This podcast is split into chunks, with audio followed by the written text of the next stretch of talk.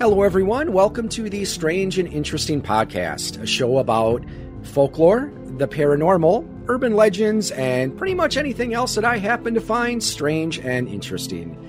So, I have a guest today, Nikki Ojeda, and both of us are on the Podcast Nation Facebook group. And every Monday, they will put out a call for people who either are looking to be a guest or who are looking for guests. And Nikki posted about some of the things that she does, and I thought, it sounds interesting, and she would be a good guest for the show. So, how are you doing tonight, Nikki? I am great, and it's uh, I'm very grateful to to be on, and that you uh, responded to my query. So, uh, I'm glad to be here. Nikki uh, mentioned that she has done tarot readings, past life regressions, and our typical okay, I sometimes I mispronounce this. Archetypical embodiment. Archetypal embodiment. Archetypal. Okay, sorry about mm-hmm. that. and mm-hmm. um, also, you uh, sounds like you have a lot of experience doing this, and you run a business called Tarot with Tatiara. Yes, that's my name in certain circles. So this is going to be the first episode of 2023, and I figure that this topic is appropriate for this time of year as I know in some circles, people like to start the new year by doing uh, divinations. Um, and, and, also, of course, depending on your uh, background, I know Halloween and sometimes Yule are also times where people like to uh, do divinations. So I figured this would be a very good topic to start the new year with. So let's start with uh, Nikki. Why don't you tell the audience a little bit about yourself and introduce yourself? And if you want to talk about a little bit about your business, Tarot with Tatiara. All right. Well, I have been doing this for 35 years. I'm 50 now. Do the math. Um, I was lucky enough to have a wonderful mentor. I was working in a witchy herb shop when I was 15, and I um, learned all about herbs and essential oils along with tarot because um, I was gifted the herbal tarot by the lady I worked for, who's a great mentor, like I said, and um, just my relationship to symbolism and correspondences, everything just all sort of bloomed at once. And I also create um, personalized essential oil blends and flower essences based on someone's reading optional as well. And so that's going to bring in energies and archetypes. And, and so I've been doing that for a very long time and it sort of informs a lot of different things about my life. And now I'm doing it online as well as in person, but I'm very excited about the archetypal embodiment um, stuff. They're workshops, both online and in person. Um, think of it as a moving meditational shamanic journey where we go okay. in and we work with these primordial energy patterns. You know, sometimes we use words like artist or champion or sacred warrior. And sometimes we tap into actual gods and goddesses. Like I did one with Apollo and the nine muses and then Persephone and Hecate. And I can answer more questions on that, but it's basically ancient practices updated for our current consciousness. Okay. Uh, yeah. Cause I remember you had mentioned that and it's like, I, I, I, it's not a term I ever heard before. I could, you know, kind of guess what it's probably about, but we'll of course go into that later on. So let's sure. start with something that I do actually know a little bit about, though mm-hmm. not much. And those are the tarot cards.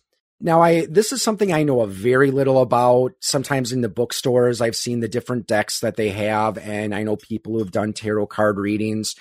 Where did tarot cards start? So if you could give us maybe a little bit of a brief history of where the cards came from and how they've developed over the years. Okay. Well, I can tell you what is known because their origins are steeped in mystery, truly.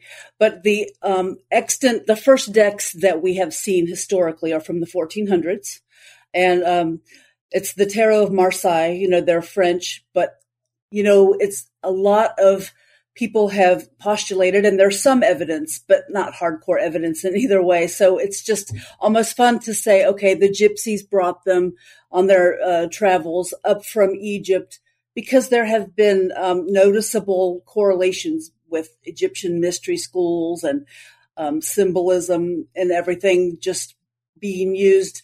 And then, of course, there's also the um, I guess you could say the legend that the major arcana was the more spiritual information, and it was kept hidden. And the uh, minor arcana is basically the um, playing cards that we use today, and mm-hmm. so that um, everyone would have those cards, and then only though the village seer or witch or wizard or whoever you want to call them would have the ma- the major arcana to do a full divination.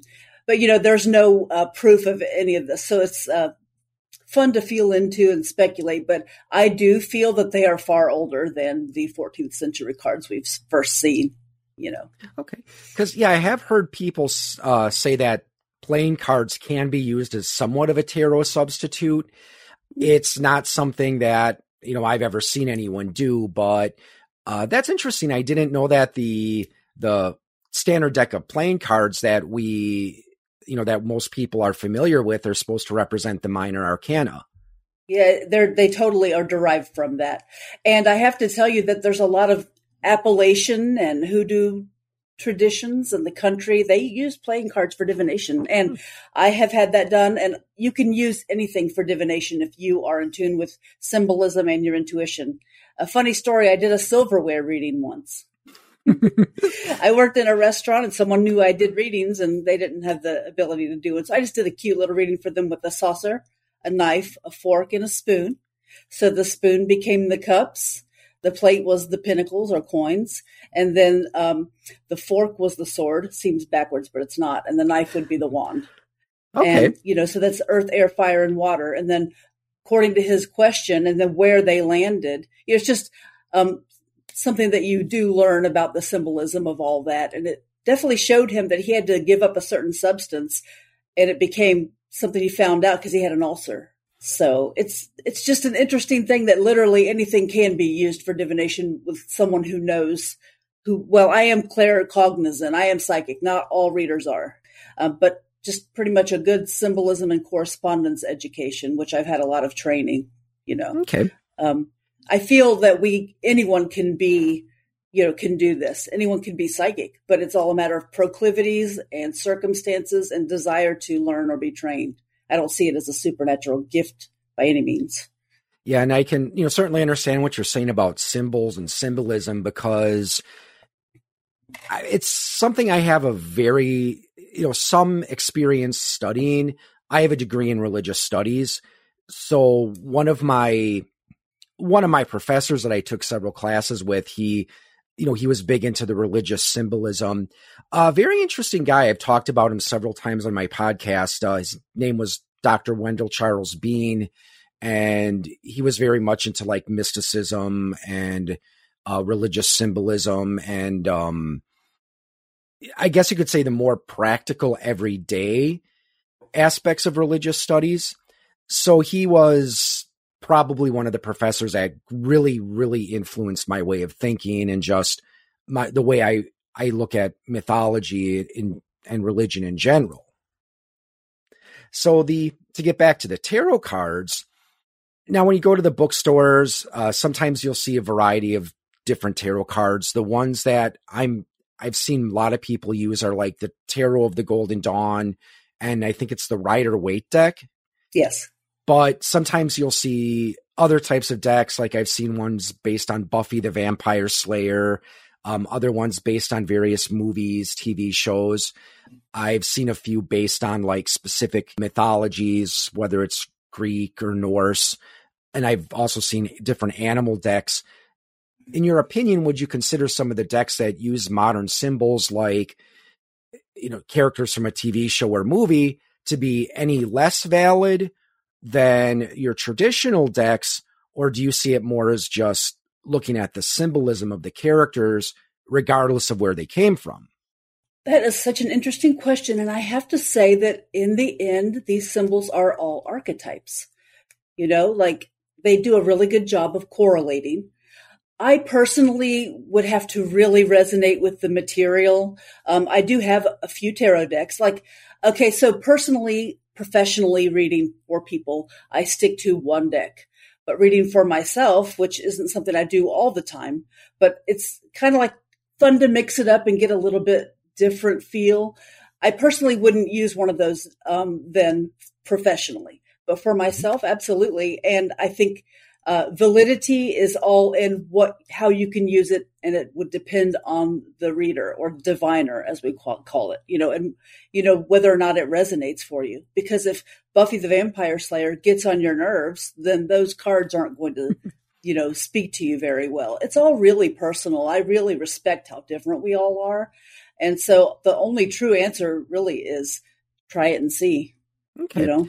Because I have seen ones based entirely on cats and entirely on dogs, and um, just like a general animal one where like one of the suits they have is the reptiles, and then one for mammals, one for birds, and one for um.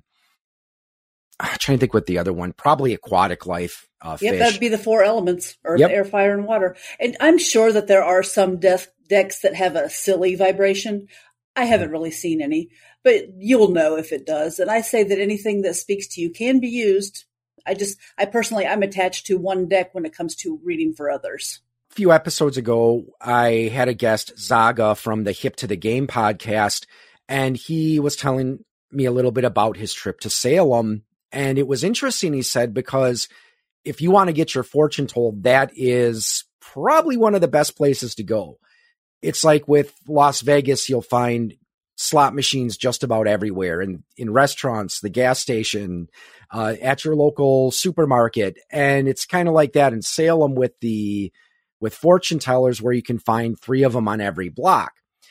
And during that episode, I tried to ex- explain how I thought tarot cards worked. Uh, so this is something that you can certainly correct me on.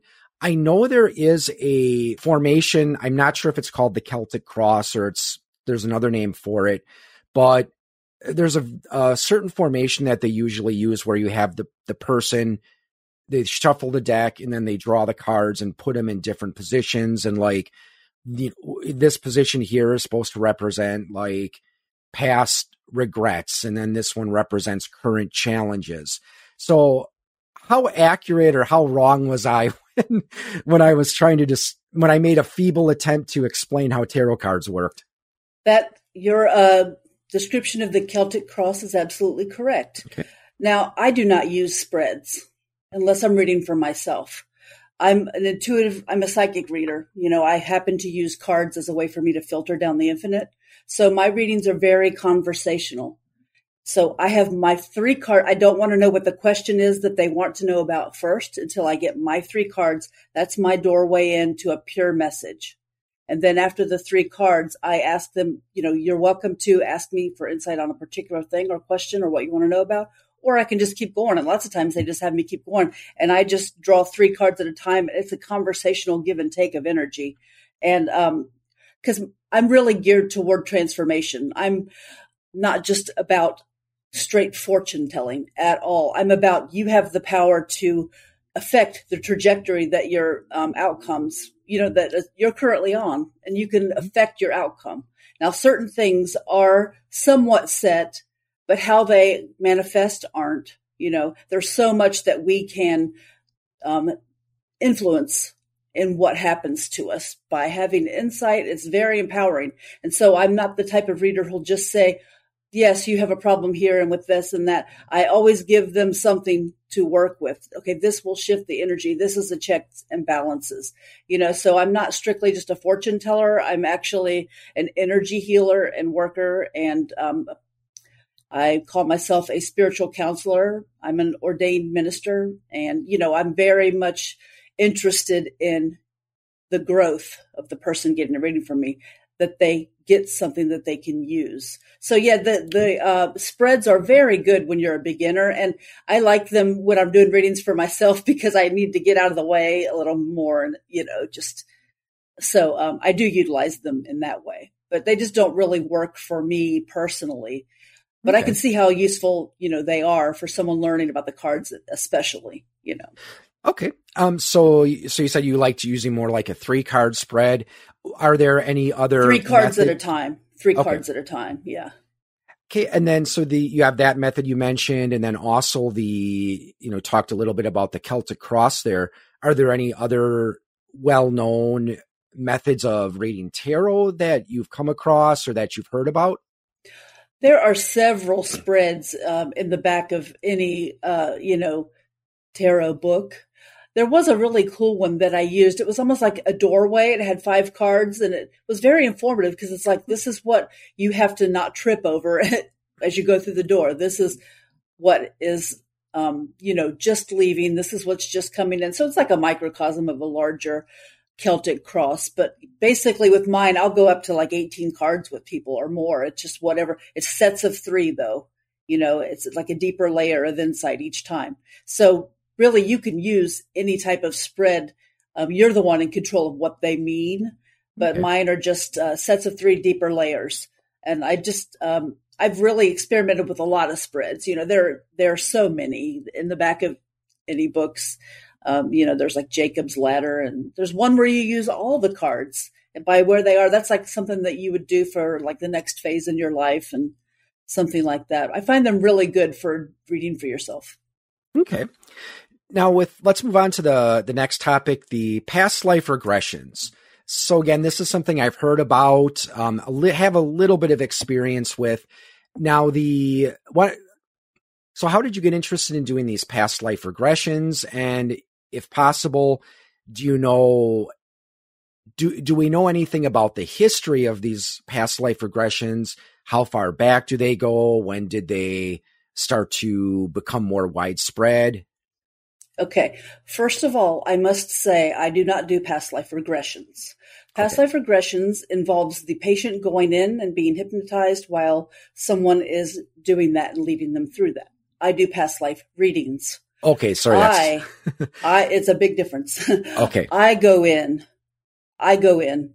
The they don't go in. I go in and I'm seeing everything and I communicate it to the best of my ability, which I finally had to trust myself and get that through. And as far as that sort of thing, it's been going on as long as folk witchery has been going on. Now, past life regressions really became a thing around the late 1700s uh, um, with the advent of mesmerism and pre-spiritualism. And um, it's really interesting how all those sorts of things that are under the umbrella of the occult, really, but were mixed with the psychology of the time, you know, and people wanting to, you know, have that introspection as well. It wasn't just, oh, who's knocking on the wall? What ghost? But yet they were all sort of together as well, you know. Mm-hmm. Um, so that's really where the past life regressions, and there is a fine line between them because then the person doing the regression ideally will have an interpretation and a reading as well. Um, okay. But the uh, past life readings that I do is pretty much anytime someone in ancient history would go see, go visit a seer or someone who had the sight, or, you know, it's really just been a lost part of indigenous culture for everyone.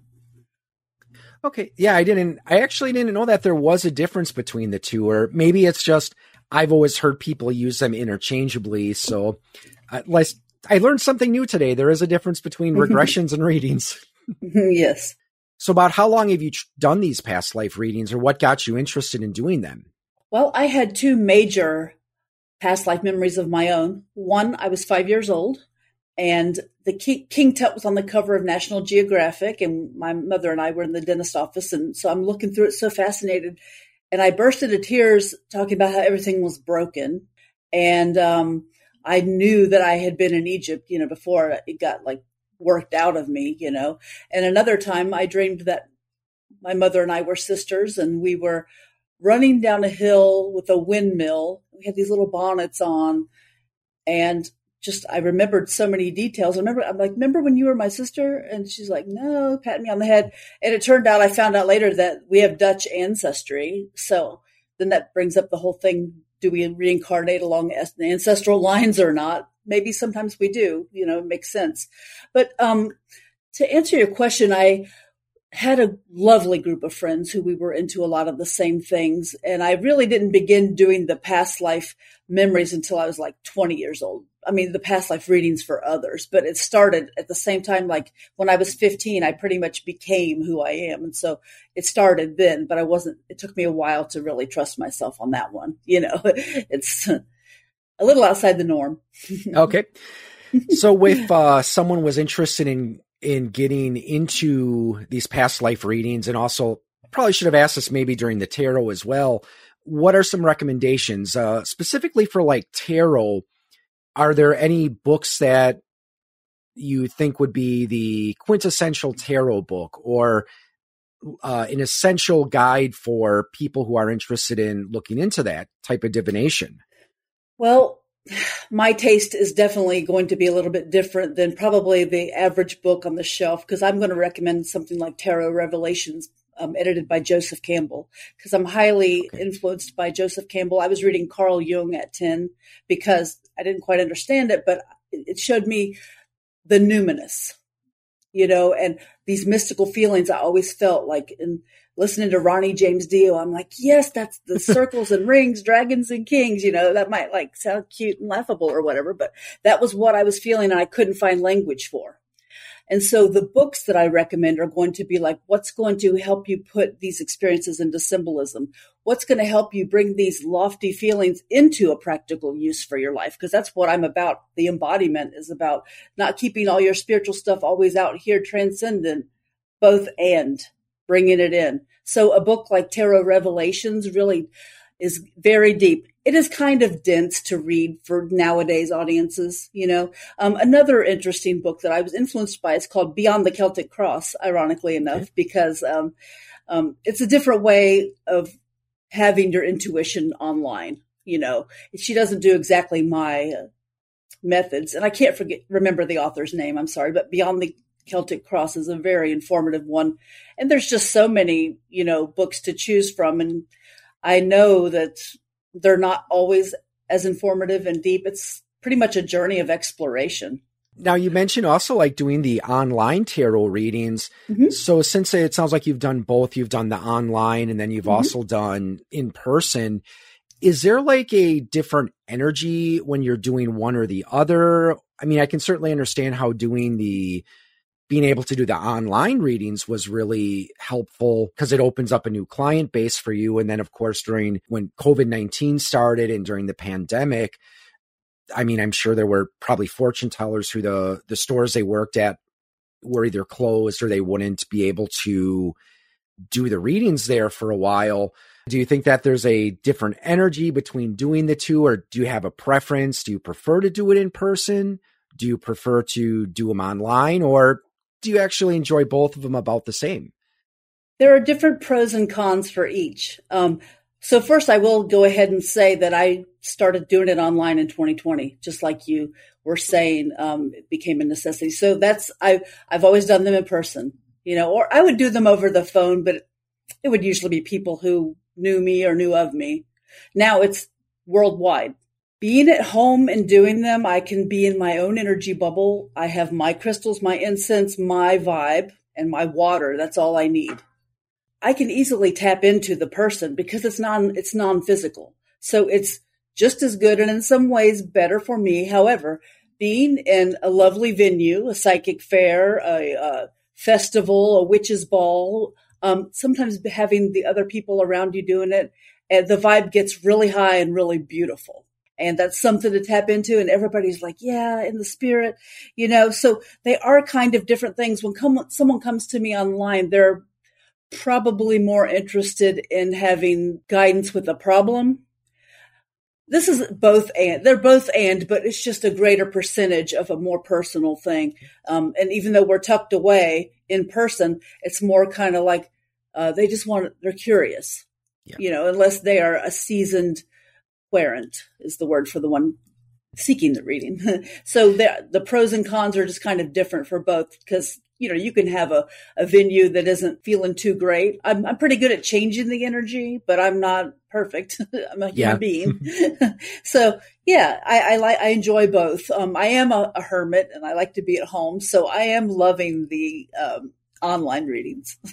That's cool. And um, yeah, because we have our our local New Age store. They have a. I mean, I've I've never gotten a reading there, but I've seen it because I I have friends who used to do readings there, and uh, you know, it is kind. It does have a nice, peaceful feeling back there. They got the you know the different decorations, and uh, they give the uh, the you know the person getting the reading, the querent. They give them the option to you know if they want to put on a little bit of music in the background, or if if they want to burn some incense. So I can, you know, certainly understand how it is nice to be able to provide that peaceful aura, especially if and I don't know if you've ever ran into this, but if you've ever had a reading where it's like you knew you were going to tell someone something that they probably really didn't want to hear. Yeah, that's a thing. yeah. Um, I pretty much let it be known. It's on my website and other testimonials. I am not the kind of person who will sugarcoat what I see. However, I will seek to offer empowering information, mm-hmm. not just like, oh, you're messed up here. All right, time's up. yeah. I really, um, yeah, I, I believe that to try to cover that up, no matter how unpleasant, would be a disservice to the querent. That's what, that's how I view it. But I also uh, try to discourage too much fear because we are here to climb these mountains, solve these problems, go on these cycles of light and dark. It's why we're here. But, you know, our culture doesn't really foster a good relationship with the unknown or with the unseen that's changing and I'm part of that change. I know one card that I've heard people freak out when it comes up in a reading is usually the death card. And I mean, I have, you know, again, some of my friends who've done the tarot readings are like, okay, it doesn't always necessarily mean you're going to die or someone close to you is going to die. It, it generally means change. So it just means that, you know, you might be entering a new phase in your life. One friend of mine who did readings for she was hired to do readings for a high school graduation lock in. And that was a card that came up a lot. And of course, when you have these, you know, you know, 18 year olds who they see the death card and they start to freak out. And, you know, she always just reassured them. It's like, you know, again, it can just mean transformation. And well, you're graduating high school. You're, you're entering into the real world now. So, you know, see it as a sign of transformation and as opposed to a sign of physically dying. right. It's hardly ever that. It's just something's coming to an end. And most of the time they feel it. Most of the time it's no surprise. Sometimes it is, but the surprise is usually the tower card. Oh, unmet expectations. Let me just pull the rug out from under your feet, you know. Yeah. But it's there are always opportunities. You know, it's not that nothing bad ever happens, no one likes to get certain cards, but I have ways of looking at them. Like the Ten of Swords is more like, okay, you're not going to feel good about something for a while. To me, that's the scariest card, you know, and the Devil's just card is usually saying, okay, either you are partying too hard or not enough. so, so, yeah, that, uh, yeah, they're very holographic. So that's interesting. other cards. So that's interesting. Two extremes, either partying not enough or partying too much. now let's go on to the the last topic we're going to talk about, and that's the our typical embodiments. So the you know, as I was mentioning at the start of the show, this is something that I really hadn't heard about since until you told me about it when we were planning the you know this episode on Facebook. So what is an archetypical embodiment and again if you know where they came from and you know how they've changed over the years? this is going to give, give me a minute to answer all this. So, archetypal embodiment. Archetypes are primordial energy patterns. The term originates with Jung, but the concept um, is very Platonian, but he called them forms. Plato called them forms. And they are used in so many different ways. So, you have archetypes that are like, so they just run the gamut of the whole uh, human consciousness experience. So, they're considered parts of the collective consciousness, some of them. So we have like the hero and the mother and the wise one and the healer and the addict and all those. And though they can be used in filmmaking and psychology and everything. And then we have the ones that are more like archetypes of the self used in depth psychology, like the child, uh, the persona, and um, you know the anima and animus, the shadow. That's another set of archetypes. And then the ones I like to work with, I still work with those, but uh, because of my audience, I like to use mythological figures and characters, um, gods and goddesses. See, we named these energies. We named them so we can use them. And whether you think they originate inside or outside, to me, it's a little bit of both and. However, when we're, we're, uh, drawing in this energy, I always make sure to stress this is your Persephone. This is your Persephone that you're touching with. And that way we have the opportunity to have these larger energies infect and inform, affect and inform our hidden energy patterns. Um, and let me explain that for a minute. Let's just say um, someone has the archetype of the mystic. Okay, I'm talking about myself.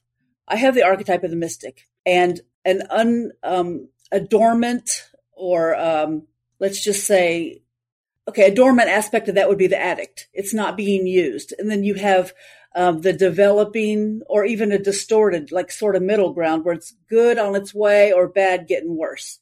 And then the developed or developed or divine expression of that same energy is then the mystic. So therefore, how do we get in there and turn victim into champion and, you know, this uh, okay. servant into a sacred warrior? So it's like upgrading our unconscious energy patterns. And this has taken me a long time to answer this because, like you said, it's not very mainstream. And so you can make a vision board and you can do all your affirmations, which is a, a, great practice. However, if you're not dealing with your unconscious, those patterns are going to create your reality more than your visualizations and your insistence that things are changing. Using both is really a point of power. And it's like a missing piece to a spiritual practice or path. And though it isn't for everybody, I'd never believe anything's for anybody. But those who are searching, searching for something there is a realness and a going into um, going into that energy and you don't have to relive your trauma stories. If it comes up you need to. But just moving that raw energy that's been stuck raw energetic level it just makes way for that healing because you're just calling up your natural being. It's just calling up your natural energy that's not been conditioned that's not been distorted but to the highest level so that you can offer the collective what you are here to offer without that rubble from other people and you know misaligned influences okay. was there any part of that i didn't answer no i think you described it well and i i mean i agree that you know symbols can certainly be something that's interesting to work with um i mean when you look at animal symbolism depending on the culture that you're talking about an animal that means one thing in one culture might mean something totally different in the other. Uh, like one friend of mine and I were, we were talking about this back in college, and like she brought up the symbolism of owls, how. Mm-hmm. You know, a lot of people they will associate the owl with Athena, so it's you know often seen as a symbol of wisdom. But uh, she mentioned there was like one Native American culture that, and unfortunately I forgot which one she mentioned, but they associated it with death and I can certainly see that with even domesticated animals, like, you know, certain types of dogs. You know, like take a pit bull, for example. There's people who would see a pit bull, well, they're, they might have a negative experience because, or negative reaction because maybe they had a negative experience with a pit bull when they were younger, or maybe they've never really interacted with that breed, but they've heard the stories about it. But yet there's other people, it's like, well, you raise them right. Pit bulls can actually be really good family dogs, so they might react to that different, you know, very, very differently. Mm-hmm. So when I was describing everything, I sort of left out the embodiment part of the archetypal embodiment because the symbolism is one thing. And to just let me explain, we set up a circle with intent. This is all in your highest good. We explain so that there's no misinterpretation of symbols. But the embodiment part involves some steps and it is the energetic intention and that's where that will take care of those types of misunderstandings. And we have like the chance to clear that up. And it's actually using breath making sound and visualization and some movement. Not necessarily dance just like shaking from an area where your body is telling you there is discomfort. That's because there is body wisdom that is trying to speak. And you literally bring those energies in, but you can't do it just by thinking about it and being an armchair intellectual about it. Like you can do a, like plenty, plenty of people, that's their spiritual path. And, you know, that's a big part of mine as well.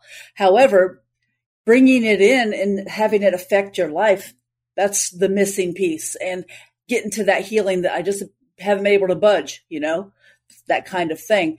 And it involves those modalities of using them together with intention it's tapping into your own magic in this certain type of breathing. And it doesn't even have to be that perfect of a method. It's just you breathe into where the discomfort is with the intention, do your best to visualize and move and then make a guttural sound from that area. And we are not comfortable with making sounds. So usually the first time people are like, mm, I'm like, all you have to do is hum. You don't have to, you know, sound like you're howling at the moon. But if you want to, this is a non-judgmental space. So you can kind of imagine the kind of spaces that are required uh, for those workshops, but I also do them online as well. And, you know, that's sometimes more comfortable for people to let loose and just kind of like let that energy inform what you do. And that's takes a, a little bit of, I'm able to guide the person in and there's a certain activation and a transmission with my own energy so that they sort of have, it's like an initiation into this mystery because in the end they are mysteries. But okay. it's also part of our natural birthright to tap into these energies. Now, when we started talking about the archetypes, you mentioned how it's used in filmmaking, and that for me, that just brought to mind uh, if you've ever seen a cabin in the woods. Yeah, I think yeah, I think I know which one that is. Yeah. Yeah, with the and how they brought these five students and like one was supposed to represent uh, the athlete, the scholar, the fool, the whore, and there was one other um I can't can't remember, but and it's like actually I didn't realize this for a while, but um, I was told that that movie was actually supposed to be more of a spoof on. It was almost supposed to be like a satire of your normal horror movies, um, mm. because you know they had, you know, this the scene where uh, the character who's the the athlete and the character who's the whore they go into the woods and you know start you know making love, and then of course uh, the rule is you know the fee the the whore has to die first and then the virgin that was the other one you know oh. she um she doesn't have to die but she has to suffer and it's like you know they were talking about how this uh you know it really taps into a lot of these archetypes we see in the horror movies which mm-hmm.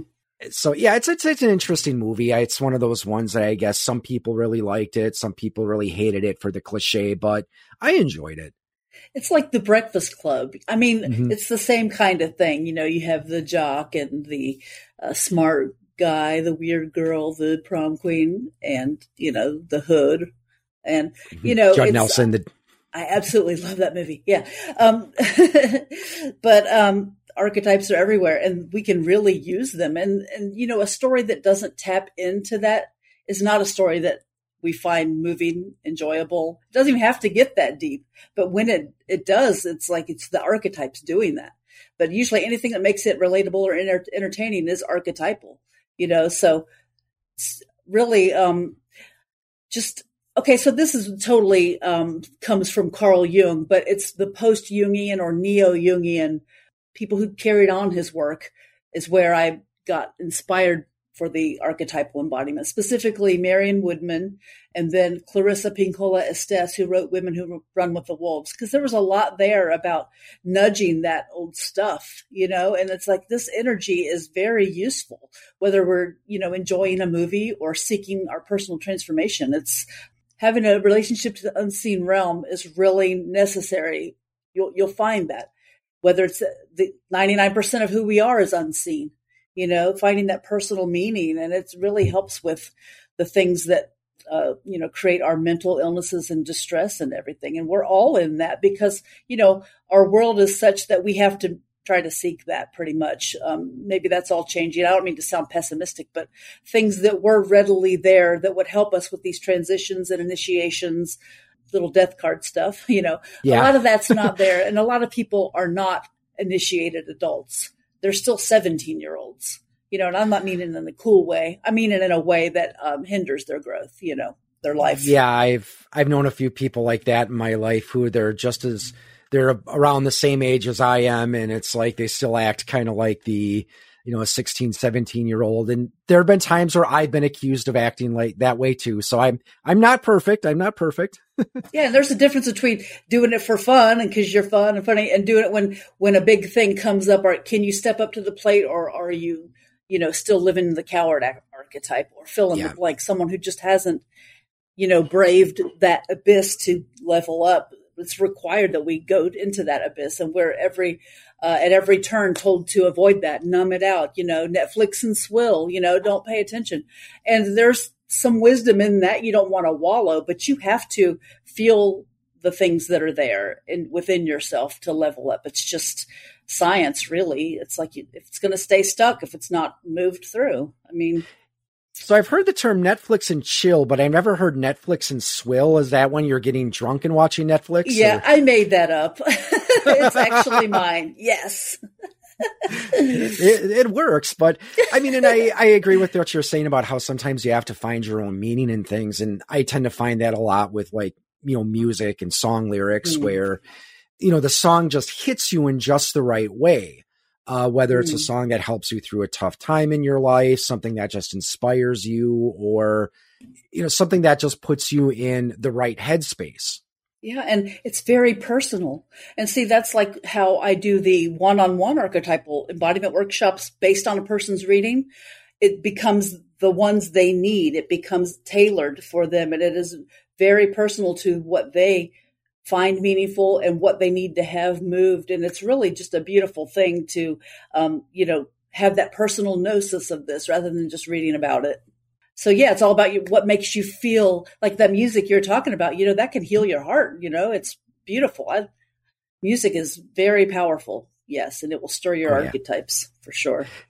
So it sounds like the archetypal embodiments, it's still fairly not, you said it wasn't really mainstream. So it's not something that you're going to find a, a lot of, but are there any books that someone can look to to, to learn about this? Or is it something that's more just, uh, done with like online forums or maybe in person forums? Um, so there are other practitioners. It's almost always in workshop form because you got to kind of work up to it. You got to be in a place to let go and go with it. Um, but there are certainly books that I would recommend, um, especially if someone's looking for like goddess archetypes. There are more. There's more literature regarding the women's studies aspect of it. But mm-hmm. for that, Dancing in the Flames and The Dark Goddess, it's all about reclaiming those lost parts of self, right? And then, um, you know, there's, as far as archetypes for men, you can find a way to do the embodiment, you know, even just by talking about the practice I've uh, learned, but just to learn about the archetypes and how they can affect you and your transformation. The um, King Warrior Magician Lover by Robert Moore and Douglas Gillette is just a beautiful book about all that information and it's really good for men, you know. And then you can read them both. I like to I like to read it all because I feel like it all applies to us, and it's not really about gender, but it's just about the things that matter to us and where we're more likely to feel oppressed or not, or can't express ourselves fully or not in the society, both for men and women, you know. So um, I there's a ton of books on the Internet Archive for free that you can check out. Okay. No one's listening. But yes, Marion Woodman and then Robert Moore I really highly recommend them both to figure out what can I uh, use archetypes for, you know. okay. Now, and I, I know you mentioned uh, initiations um, during our conversation here. So I do refer to stuff like looking at it from the Joseph Campbell point of view with like the hero of a thousand faces and um, which I know it's one of those things. I actually did an episode on the monomyth of the heroic initiation like many, many, mm. many years ago. And it's one of those things that I know people either really like or really hate. Mm-hmm. Uh, one of the big complaints that people have about it is that it's so generic as it's to be meaningless. Where it's like if you look at anything, uh, you, like there was a, I remember in this episode, it's like there was a video game I talked about how, okay, this is how I see it follows the hero, the hero's journey.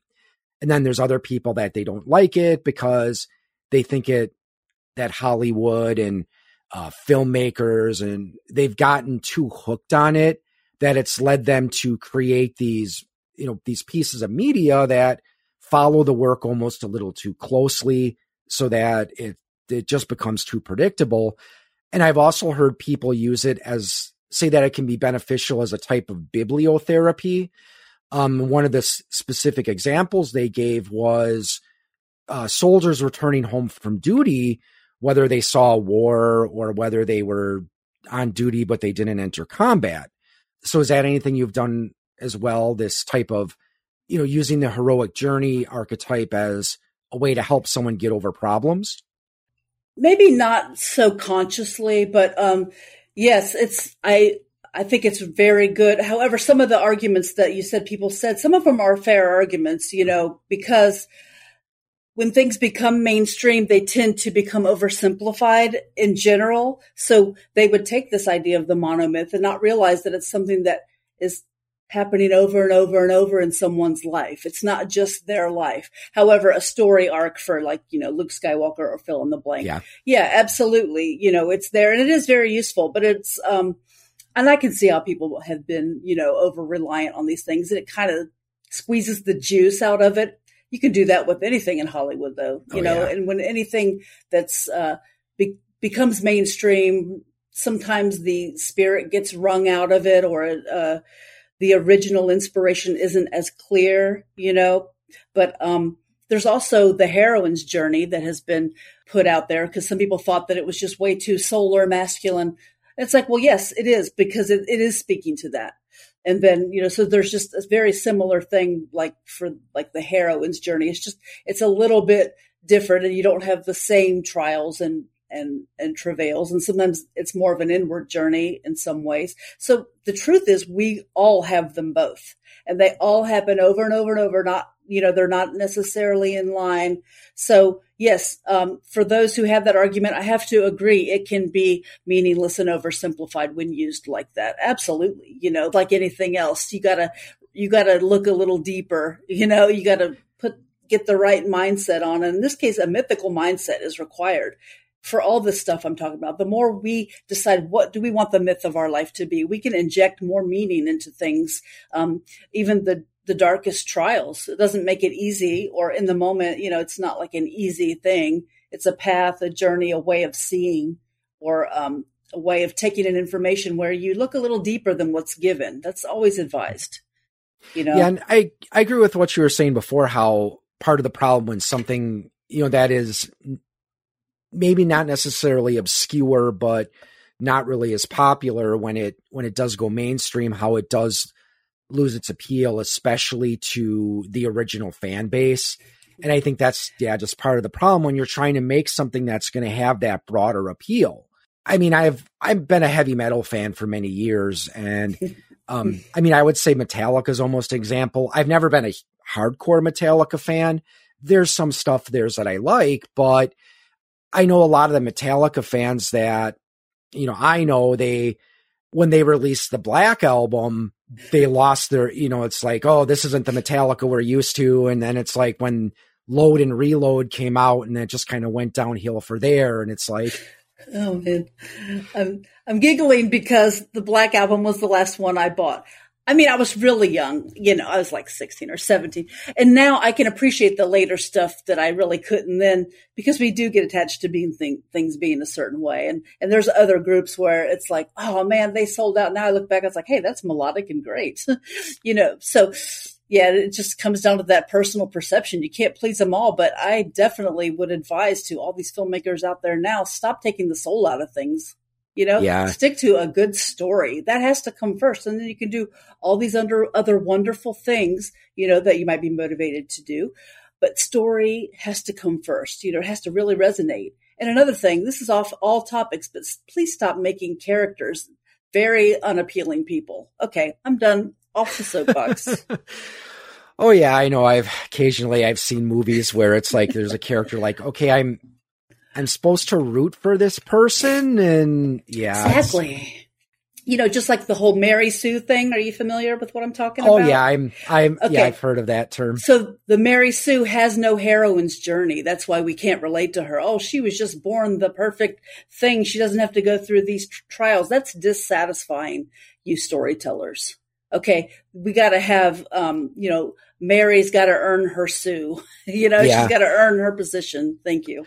Yeah, and it's like you know, it means you can talk about how one of the if you're especially if you're watching like a long running TV show, there's a certain satisfaction you get when you see the hero go from being you know this scrawny little weakling and actually becoming you know this great hero and all the the struggles they have to go through. I mean, and again, I could just I guess you could say I could relate to that being a a longtime fan of Dungeons and Dragons. So yeah, I know what it's like when you've got your wimpy little first level character, especially if you're playing a wizard who could very, very possibly get killed by a house cat. and then it's like, you know, you play a few sessions and now it's like, okay, that, that wizard that could die from a paper cut or by cutting himself shaving can now control the forces of the universe. So yeah, that's a very satisfying journey to go through. Yeah, and you know it's very it's that's the thing. That's the mythical thing we got to tap into. God, I love Dungeons and Dragons. We're like friends, oh, cool. man. Yeah. but um Yeah, seriously, it's that archetypal thing again. That's my new word. I have to, I pretty much say it in every podcast I'm in because it's just so informs these patterns of what gives our lives meaning. And a lot of us are struggling to have meaning in our lives, quite frankly. Mm-hmm. I mean, you know, it's that big and everything oh, yeah. with COVID that happened. It's like, okay, here we are a little bit more face to face with ourselves. And how do we turn this into a good thing? We gotta, we gotta be comfortable with our inner world and with just sitting in a room by ourselves. And that'll put you face to face with what archetypes are running your show. I'll tell you that much.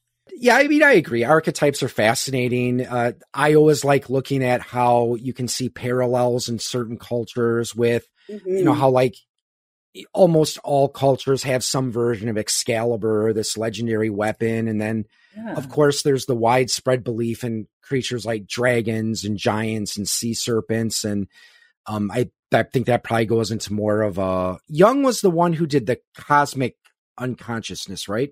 Or the, the collective the, uh, collective unconsciousness, which he says, you know, that the, these archetypes stem from. And you know, if you think about it, when these um, all these different things, the dragons and all these other widespread legends, they all started from stories that we told around a, a fire. You know, I mean, after a while, these motifs are going to mean something over and over, like these different iterations. I'm not saying I know how it worked out by any yeah. means, but you can see that these are like the earliest forms of meaning and, it, yes it is partially entertainment and yes it would be part of the spiritual path because they weren't so cut away back then you know yeah. i do know that everything was a little more just immediate so you know archetypes are very useful and i'm just glad i use them as part of my spiritual counseling because that just took everything to a new level and whether you and psychology did get me on my spiritual path, not just heavy metal, and yeah. but um, started with depth psychology. So it's all strangely interwoven. And I even work with people who are atheists. You don't have to take the divine route, but to me, that's the easiest, quickest doorway in because there's an unseen that when we're tapped into it, whether you view it as just another level of energy, you don't have to think of it as you know gods and goddesses or anything. It's it's not necessarily to do that. It's just what resonates for you because the point is we are all different and that's what needs to be honored more and more. There's just a little bit too much of people looking around. Ooh, who can I copy? Who got to be? It's like, stop. What do you want to wear? What do you want to look like? What do you want to create? Stop copying other people. Don't you have any self respect? Okay. yeah. Back and, to and my I, kindness. yeah. and I, I, I 100, I 100% agree with what you're saying with the archetypes, how you know, once you find that thing that just hits with someone and something that can, they can completely relate to, um, whether it's a religious figure, a mythological figure, a legendary figure, or, you know, a fictional character.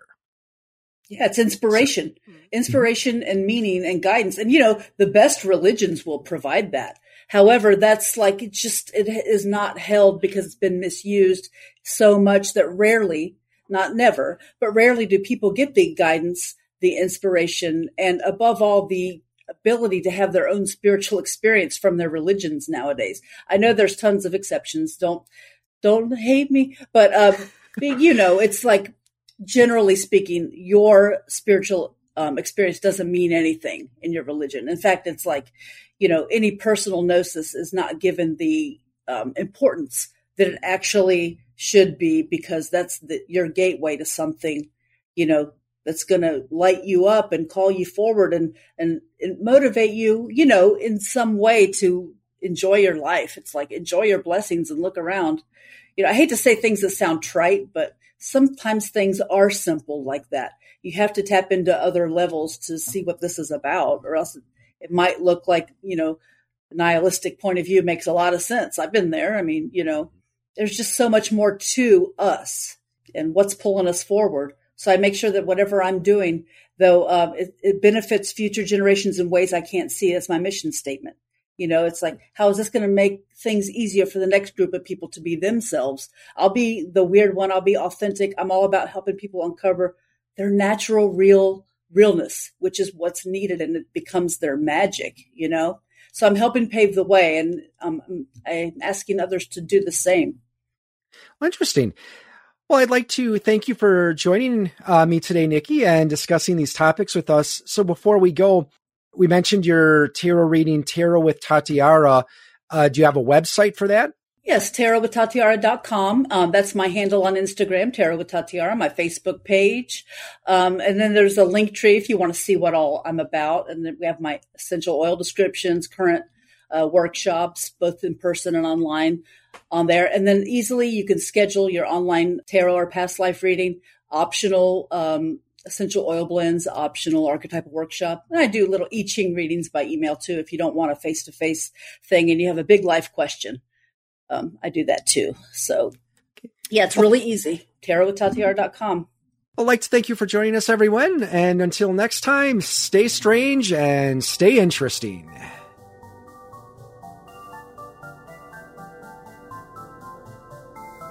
You have been listening to a presentation of Point of Insanity Game Studio. Visit us on the web at poigamestudio.com Follow us on Twitter at POI Game Studio. Look us up on Facebook and email us at POI Game Studio at gmail.com.